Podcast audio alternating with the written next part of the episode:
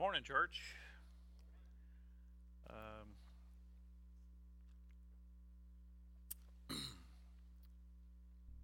before we get started, let's pray. Father, I just thank you that you've brought us here to hear from you and your word. Help me as uh, I present these words to be clear, be correct, and help us all, Lord, to have our hearts illumined and receive what you have to teach us today. We ask this in Jesus' name. Amen. Our passage for today is uh, from the Lord's Prayer, or better stated as the, the model prayer that Jesus presented in the Mount, on the Sermon on the Mount. So it's found in Matthew. If you turn there, I need you to probably keep that because that's going to be a main reference for the whole uh, message today. Uh, and so Matthew 6, and starting in verse 5. And let me read that for us. And when you pray, you must not be like the hypocrites. They love to stand and pray in the synagogues and in the streets, corners, uh, that they may be seen by others. Truly I say to you, they have received their reward.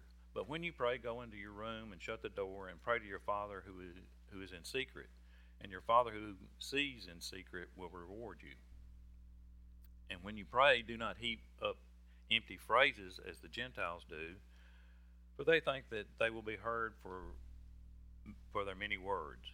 Do not be like them, for your Father knows what you need before you ask Him. Pray like this, and here's the model prayer Our Father in heaven, hallowed be your, your name. Your kingdom come, your will be done on earth as it is in heaven. Give us this day our daily bread, and forgive us our debts, as we forgive our as we have forgiven our debtors. And lead us not into temptation, but deliver us from evil. Uh, today we're, we're going to be focusing specifically on uh, the first line of this model prayer, which would be in verse 9, the last part of it, where it says, Our Father in heaven, hallowed be your name. I realize the title that I gave this um, message this morning, Adoration Prayer's Prior Petition, has an odd wordy, wording and that might not be understood right away, but hopefully by the end of today's message, you'll understand why I chose this title in this way. To clarify a bit, uh, when we say prior petition, we're talking about the, the preliminary or the primary or the first petition within this prayer or when we pray. Uh, the, the petition that gets the whole thing started. It's like when you uh, begin a, a project, say you're building something. I know we got several people that are in construction here, and so you develop a plan, right? And then you take that plan and you go buy the materials that you know that you're going to need for the plan if you planned well. And then as you go out from there, you get what you need, and then you start and you build a, a really good foundation for what you're going to do, right? And if you don't, you're going to have some problems, and you probably won't get the product that you're looking for. Well, uh, we need to consider prayer as something along those lines. So just keep that little uh, uh, illustration in mind. But uh, as we talk about prayer, most people focus on prayer only in response to how it works, uh, not for what, is, what it's for we tend to be pragmatic when we pray, uh, and prayer becomes a means to an end, and that end is usually a selfish one. It's kind of like develops from a foxhole faith, or uh, when all else fails, let's pray kind of mentality. Uh, and so when we do that, prayer is given the wrong perspective, and uh, we're seeing things our way instead of God's way when we go into prayer like that. Thankfully, uh, we've been given the proper perspective for by our Lord Jesus Christ here in this Sermon on the Mount. The Lord gives us a model prayer, a model for all prayers, showing us that prayer is not primarily for us. Prayer is for God. Prayer is not so much to gain for us what we think we need as much as it is to give God an opportunity to manifest His glory. Prayer is for God, and only incidentally and as a byproduct is it for us. If we never obtain anything other than communion with God when we pray, that should be sufficient to make our prayers a constant thing. Think about that. When we pray, the reality that we are entering the very throne room of God. We commune with the living God of the very universe. When we grasp this reality, we start to understand that prayer is a gift that is so marvelous. And if being in His presence were all there were to prayer, that would be enough to keep, draw us to prayer constantly when we grab a hold of that kind of that kind of thoughts. What an inestimable, inestimable that's a big word I put down there. Privilege to enter to the throne room of God, surrounded by the host of angels, and to commune with the one who's truly devoted to us. if prayer were nothing more than that, it would be sufficient to draw us into prayer without ceasing. But prayer is a lot more than that. Prayer is more than an opportunity to commune with God, prayer is an opportunity to display God's glory. Prayer gives God a vehicle by which he can demonstrate who he is. An old saint, uh, I believe his name was, was last name was Watson, put it this way. I think it was back in the uh, uh, early uh, 18th century or late 18th century. Uh, put it this way true prayer begins, the, let me start over.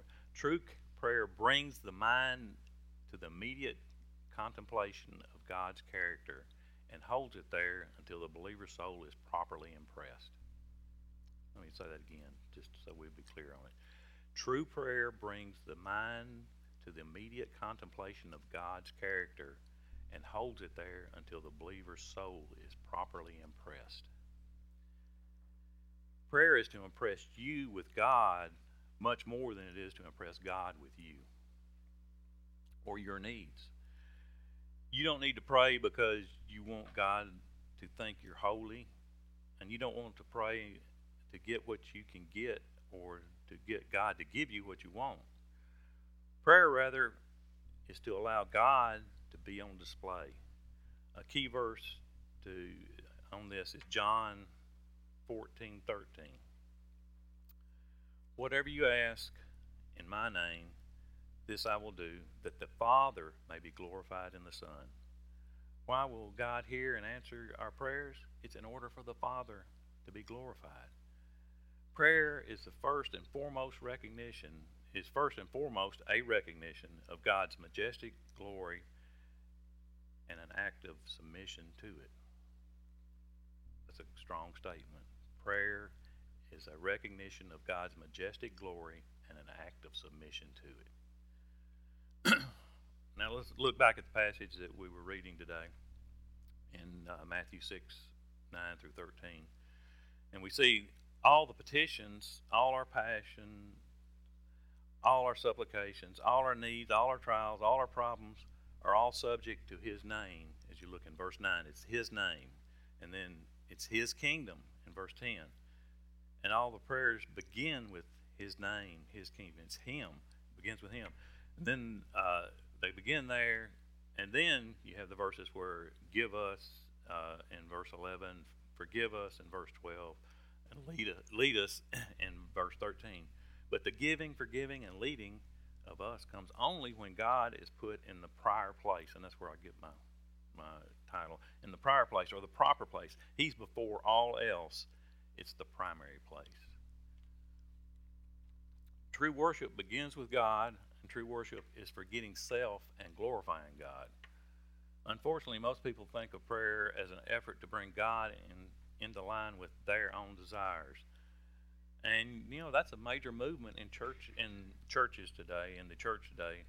Hopefully not our church, but many teach that uh, you can demand that God, by your faith, should keep you well and keep you rich and keep you happy, etc. And this is just an extension of what comes from the common approach to prayer uh, that is demanding things from God on your own conditions.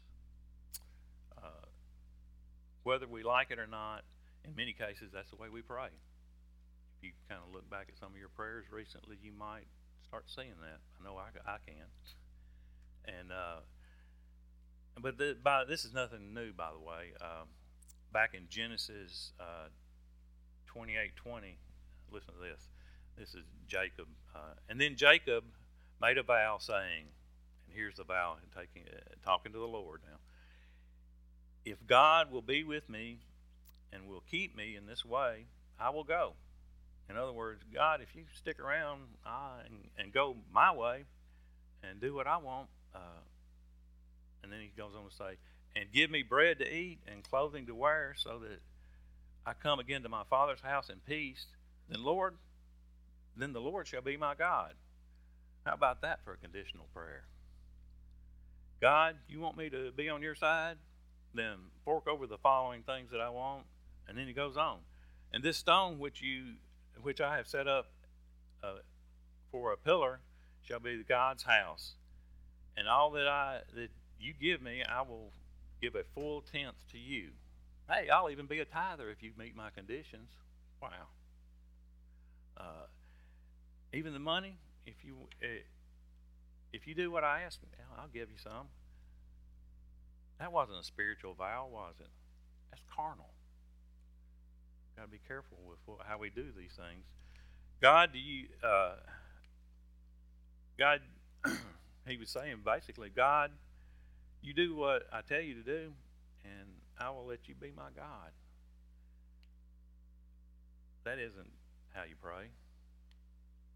That's not putting God in the prior place, the primary place of a prayer. You don't go to God demanding anything or commanding God to do anything. That's just wrong. People are out there teaching if you just believe, you will receive. That's a bunch of baloney. That's playing God, games with people's minds and even worse, with God's sovereignty. Prayer has as its purpose the uplifting of God, uh, the setting of God in its rightful place, the manis- manifestation of His glory and, and sovereign will, and we bring all other items into submission to that. Prayer is for God. It's not for us necessarily, it's for God. Uh, an outline of this pattern of prayer is uh, if you look at the back at the scripture our Father in heaven, that would be the paternity of God. God's in there. Hallowed be thy name, that's the priority of God. Your kingdom come, that's the program of God. Uh, your will be done, that's the purpose of God. Give us this day our daily bread, that's the provision of God. And forgive us our debts, that's the pardon of God. Lead us not into temptation, that's protection of God.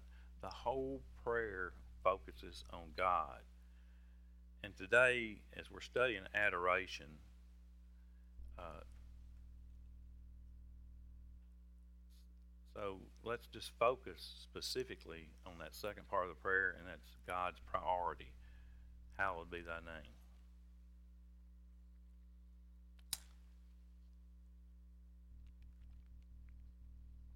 God's priority is found in verse 9 where it says, Hallowed be thy name. This is the first request of the prayer Hallowed be your name. the first request is, is on God's behalf, too. Before you even begin to pray for you, or begin, you begin to pray your prayer by praying on God's behalf. Hallowed be your name. Then it's your kingdom come, and your will be done. Then he goes on to give us, forgive us, and lead us. And then and uh, it says, For yours is the kingdom and the power and the glory forever. The prayer always begins with God's priority. Uh, hallowed be your name puts God in the prior place. Before anything else, God is first, foremost, and supreme. And that's putting God in the proper place. Arthur Pink uh, had, had this statement to say about this. How clearly, then, is the fundamental duty in prayer set forth? Self and all its needs must be given a secondary place, and the Lord freely accorded the preeminence in our thoughts and supplication. This petition must take the precedence, for the glory of God's great name is the ultimate end of all things. Growing up in the church, we have heard hallowed be your name many times. Uh, we read it through, we've recited it, and probably even memorized the Lord's Prayer. But I wonder if we really know what it means. Hallowed be your name. Do we understand the implications of that phenomenal phrase? It's sort of an official thing like, long live the king, uh, hallowed be thy name. No, that's not it, is it?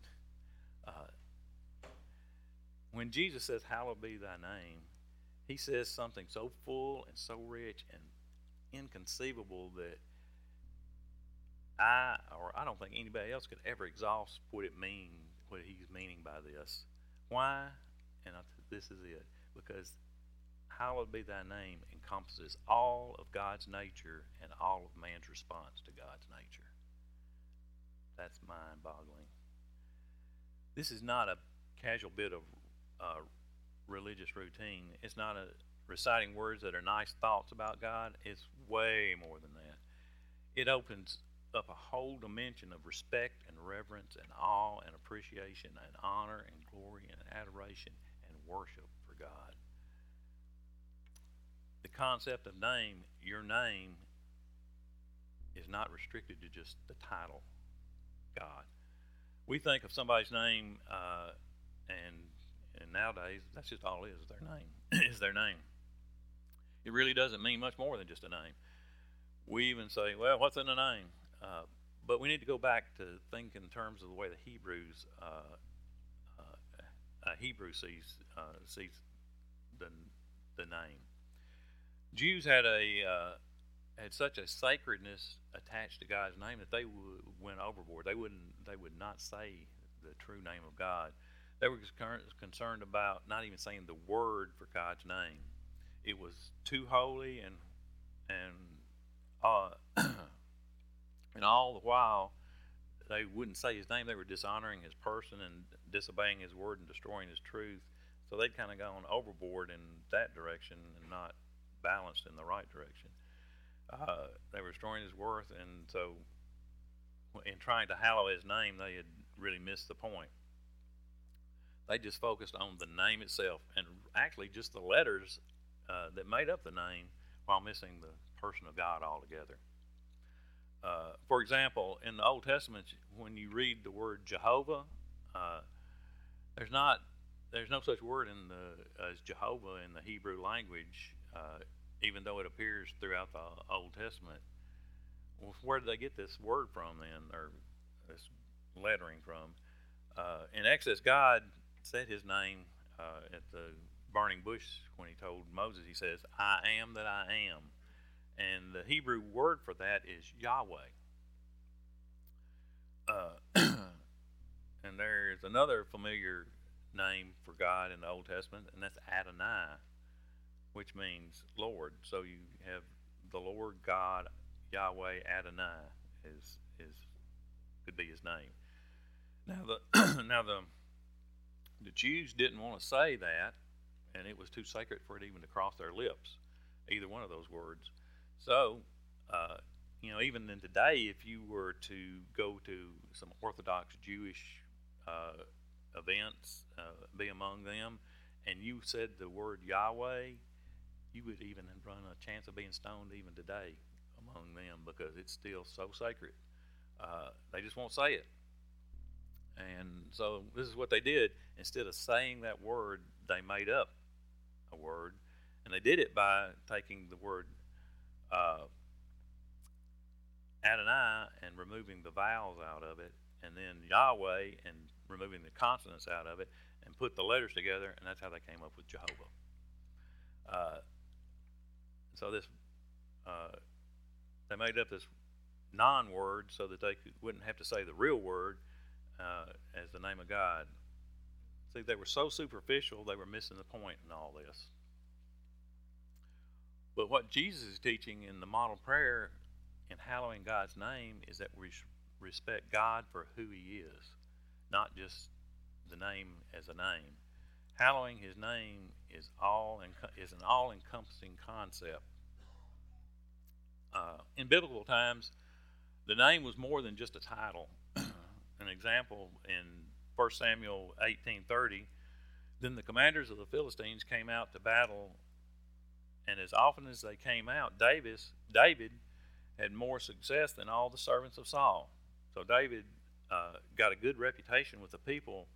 Uh, uh, with the people, he had behaved himself wisely, more wisely than Saul and his servants.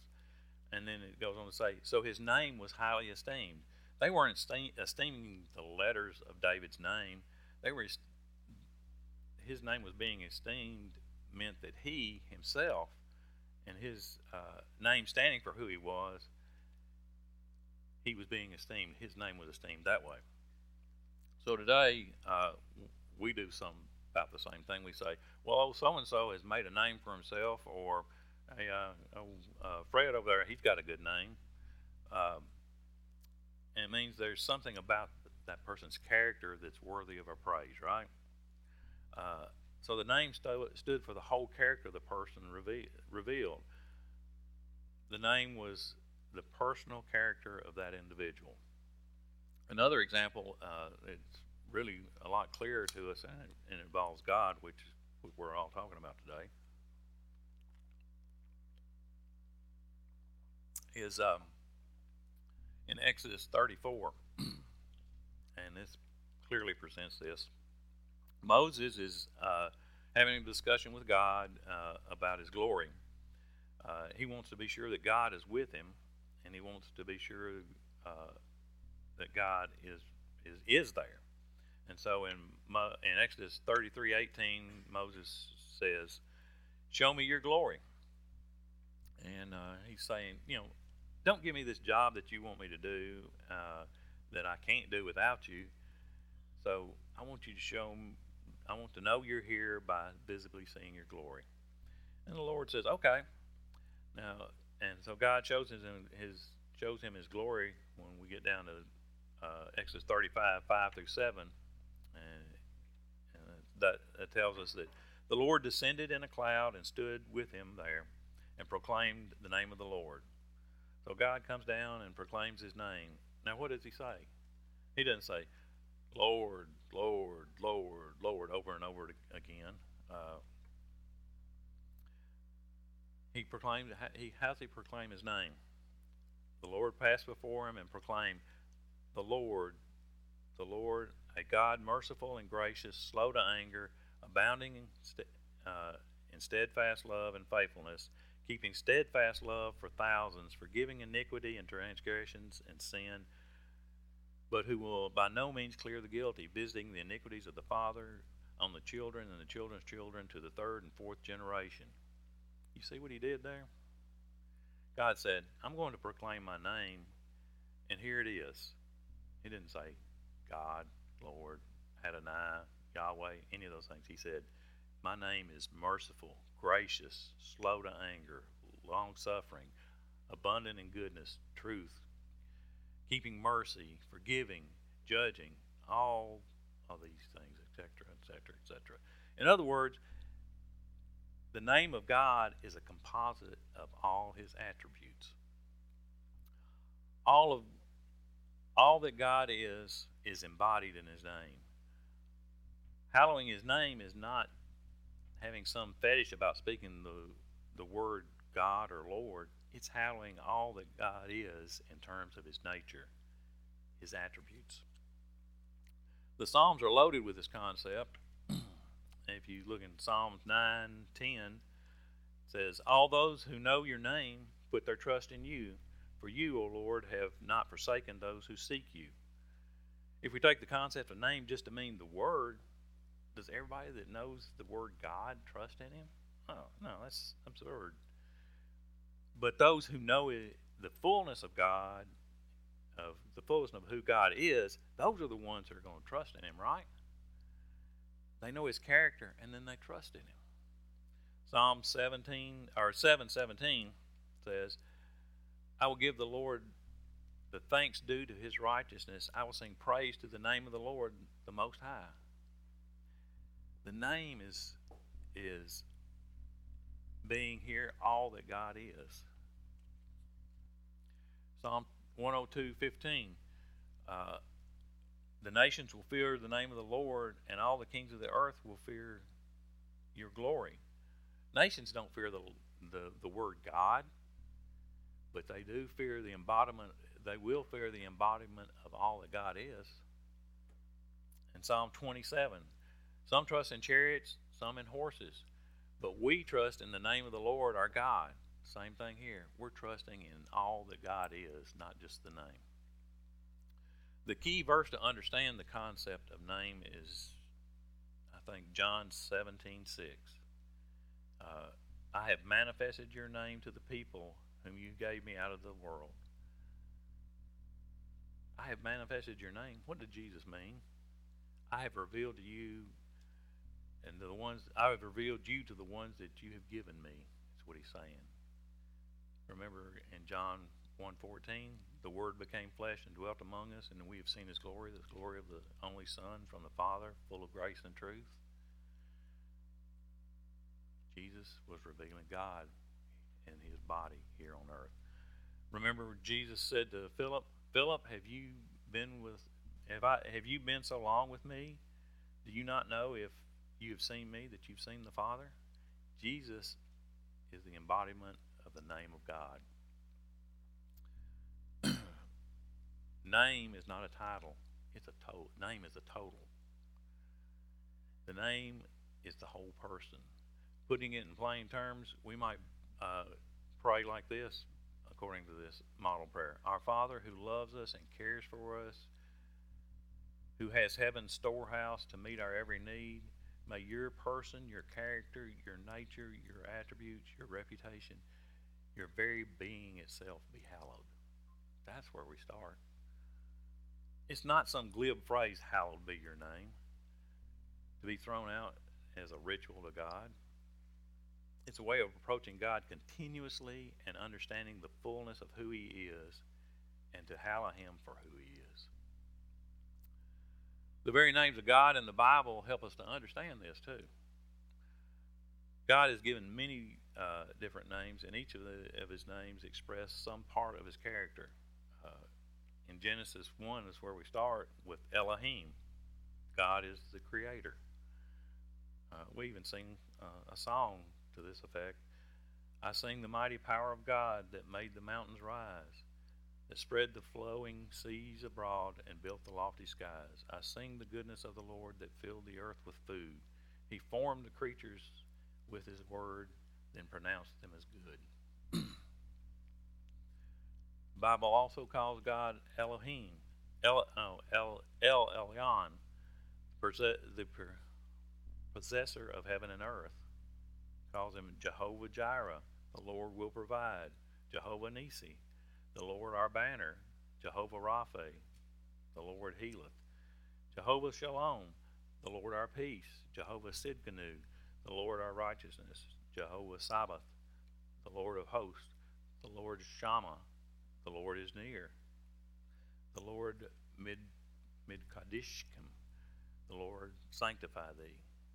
You know, when you think of the Lord's names and you're hallowing him for that, that changes the way you pray about him because you really are considering his attributes. And that all these names speak of his attributes. The Bible calls him by so many terms showing the because it needs to show the fullness of who he is.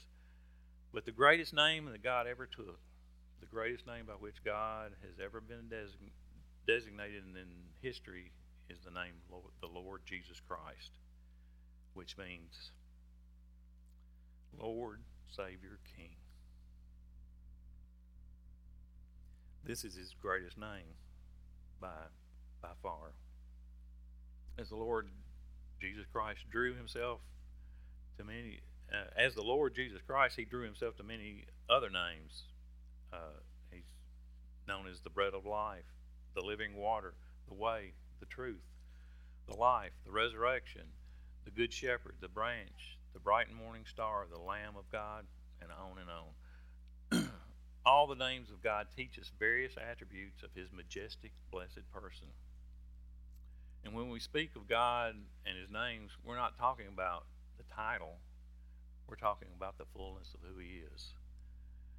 If, and we read it eh, even in Isaiah 9 6. And the Word became flesh and dwelt among us, and we have seen the glory of the glory of the only Son, full of from the Father, full of grace and truth. That's a bad. Uh, that's that's not uh, the right scripture. I'm sorry, I put that down wrong. That's from uh, John one one fourteen. Uh, but all of these are designations of his nature. We understand uh, thy name to be as full as God is in his own being, and to hallow his name is to perceive him in the fullness of who he is now. But what does it mean to hallow? Hallow is an archaic word for sure, but in most translations they keep that uh, in the Bible because of its familiarity but what does it mean? Hallowed comes from the Greek word hagazi, hagaz, hagios, uh, and it is an important word in the Bible and used repeatedly. Uh, the noun form is hagios, uh, which means holy. So, holy be your name. Uh, well, that uh, that's what it is to hallow. It's to basically there are two possible meanings for the word holy uh, two basic ideas. One is to make an ordinary thing extraordinary, or a common thing uncommon, by being bringing con- bringing it into contact with something that is extraordinary or uncommon. That's like in 1 Peter uh, 1.16 where it says, Be ye holy, meaning that you were unholy to start with, but by coming in contact with the one who is holy, you can be made holy. And so there's your first meaning. And the second uh, way holy is used in the Bible, which is actually more times than than the other, uh, it's used in reference or to treat something. It's in in reference to or to treat something or someone as sacred. Uh, to hold something or someone as set apart, holy and holy. Uh, in the case of God, uh, for sure, we regard him as set apart and holy. Hallowed be your name is equivalent to be to as equivalent to holy be your name. And so holy means different here when we're talking about sacred. Uh, now, everybody who is different, uh, not everybody who is different is holy, but everybody who is holy is different. You, you see what I'm saying there? Uh, uh a lot of different people aren't holy, but holy people are different. So, uh, and that's just with us. But with God, He's in a totally different league uh, when it comes to being holy. He's in a different sphere. It's a different quality. Uh, that's why He's called the Holy One.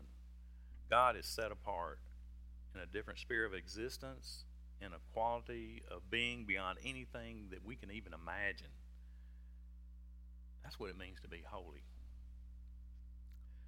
And out of this idea of Him being so much more separate from us, then here comes the idea of reverence. When we pray this first petition, we speak to God in terms of reverence. May your person be revered. To hallow God's name is to hold his matchless being in reverence so that you believe what he says, obey what he says, and depend on what he says and does. Calvin put it this way that God's name should be hallowed is to say that God should have his own honor of which he is worthy, so that men who never think or speak of him without the greatest veneration. 1 Peter 3 5, it says, but in your hearts honor Christ the Lord as holy. It's talking about reverencing the Lord. Treat God as holy. Treat God as separate. Treat Him as extraordinary, uncommon, worthy of being praised and glorified. In doing this, we're setting apart everything common and profane from us, getting to prize and honor and reverence and adore the divinely infinite true God. Our hearts are to long to have Him glorified and honored in every circumstance and in every relation. Well, how do we do that? How do we really and truly hallow His name? Here comes the practical part of that. It's the application. When we come to God in prayer and we begin to hallow, and we begin with "Hallowed be Your name," and we're serious about glorifying the name of the Lord, what are we petitioning or asking God for? It is a petition. Apart from us, God doesn't he doesn't need us to hallow or glorify him. He is glory himself. He doesn't need us to do that. So what it, what what is this petition really for? When we say hallowed be the, thy name or let your name be hallowed, the implication is through me. It's through you. Let your name be hallowed in my life. There's the petition that we're talking about. And I, I got four ways that we can hallow God in our life. And these four ways or four points are progressive, so follow along with me. We hallow his name when we believe he exists. There's where it begins. The, in Hebrews 11:6 it says, "He that cometh to God must believe that he is." And by the way, when God is in the scripture, scripture never tries to prove that God exists. You know why? Because God's existence is self-evident. Uh, that means that the God's existence is axiomatic. An axiom doesn't have to be proven. It, exi- it exists and stands by itself as the agent by which everything else is proven. Uh, everything else proves that it relates to God, or has to prove that it relates to God. Uh, God is self evident in man and in around man in the world. Uh, and we begin to hallow him when we believe that he exists. But it doesn't stop there. You know, you can believe uh, God exists, and a lot of people do that, but they don't hallow his name. Uh, so you move on. Not only do you uh, hallow his name by knowing that he is, but you also by knowing what kind of God he is. And here's where the, the progression goes on. There are many people out there that say, "Oh, I believe uh, believe in God," but they don't hallow His name because uh, they're not believing in the God who really is. They have a God they've made up in their own mind. True doctrine about God and true teaching from God are reverence for God, whereas false teaching and false doctrine about God are irreverence. We think uh, you know, we think we're taking God's name in vain, or people take God's name in vain when they say Jesus Christ or God, whatever, or something like that, irreverently. Uh, but you know what? We take God's name in vain every time that we think a thought about God that's not true of Him. When we doubt God, when we question Him, when we disbelieve God, asking, you know, why did God, why did you let this happen? Why did you do this? Why didn't you do this? Uh, we're taking God's name in vain because we're not uh, trusting in His true character, in His name. Illicit thoughts about God do not do not hallow His name. You're going. Uh, if you if you're ignorant about what God is like, then you're going to doubt him when he does things. You're going to question Him, and you're not going to trust Him. You're going to be disobedient, and you're going to cause others to be repelled from God. In all that, you're irreverencing God. In order to hallow His name, you must believe He is and be aware that He is who He is. But if you do that, you still may not reverence God. There's a lot of people out there that have the right theology, they don't hallow God. So the third point is we hallow God when we constantly aware of it, or when we are constantly aware of His presence. Know that He is, and knowing who He is, and bringing all that into consciousness so that we living our day by day lives and giving place to God in our lives, that's hallowing God's name. David said in the Psalm, I have in Psalm 16:8, I have set the Lord always before me. David is saying, I see everything through God. God is my vision. And that's key. What about you? What about me? To reverence God is to live in His consciousness. For most of us, the thoughts of God are really spasmodic, right? Uh, sometimes we get intense about Him, and then sometimes we're it's just absent. We go to church and we get fired up about a, a sermon, or we read our Bible and get into a study, and and for a while there, we're just really honed in and focused. And then at the end of the week, you look back and go, wow, I was really on fire earlier this week, but I hadn't even thought about God in days. Uh, we're just spasmodic. To really hallow His name is to draw conscious thoughts of God into every daily thought, into every daily word, into every daily action. Do you see God everywhere you go and in everything you do? Is God in everything you say? You could know who He is, and you could know who uh, you could know that He is. You could know who He is, and then be constantly aware of His presence. And you know what? You could still not reverence God if you don't do this last fourth thing. And this is brings it really all together. Here it comes. Are you ready? We hallow God's name when we live a life of obedience to Him.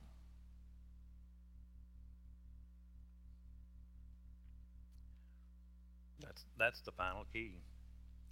You cannot come into a fullness of hallowing his name unless you obey him. You can say, Oh, I believe that you are, and I believe that you are who the Bible says you are, and I'm aware of you in, in my life.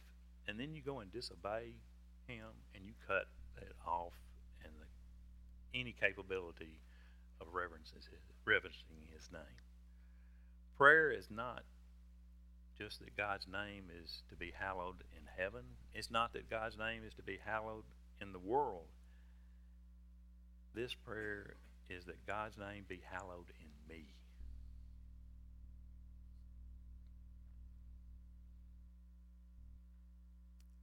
That's it, folks. This prayer, this is the prayer that says, God, may I be the vehicle for your holiness.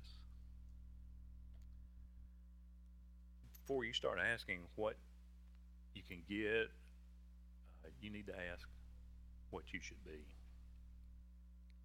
The first part of the prayer should be God, teach me the truth and help me to live it. Hallowed be your name means hallowed be your name in me. Remember in uh, Matthew 15, 16, let your light shine before others so that they may see your good works and glorify and give glory to your Father who is in heaven. Hallowed be your name means God, be on display through me. God, let the light shine through me so that they may be may glorify you. How do you really let God be made manifest? By living in obedience to His Word. We glorify God by confessing Him as Lord we glorify God by confessing sin. We glorify God by walking in faith. We glorify God by bearing fruit. We glorify God by praise. We glorify God by contentment. We glorify Him by evangelism. We glorify God by sexual purity. We glorify God by unity, and on and on in obedience. In all these ways, we demonstrate the majesty of God and the glory of God so others, seeing us, will make the right judgments about who God is and be drawn to Him. Hallowed be your name. Is His name hallowed in you? This is the beginning of our petitions when we pray. Let's bow. Father, I just thank you that you've called us to be your children. And you've shown us that prayer is not about what we can get from you, but it's about you and your glory. Help us to know who you are and be obedient to what you've told us to do so that we can bring glory to your name. We ask this in your precious Son's name. Amen.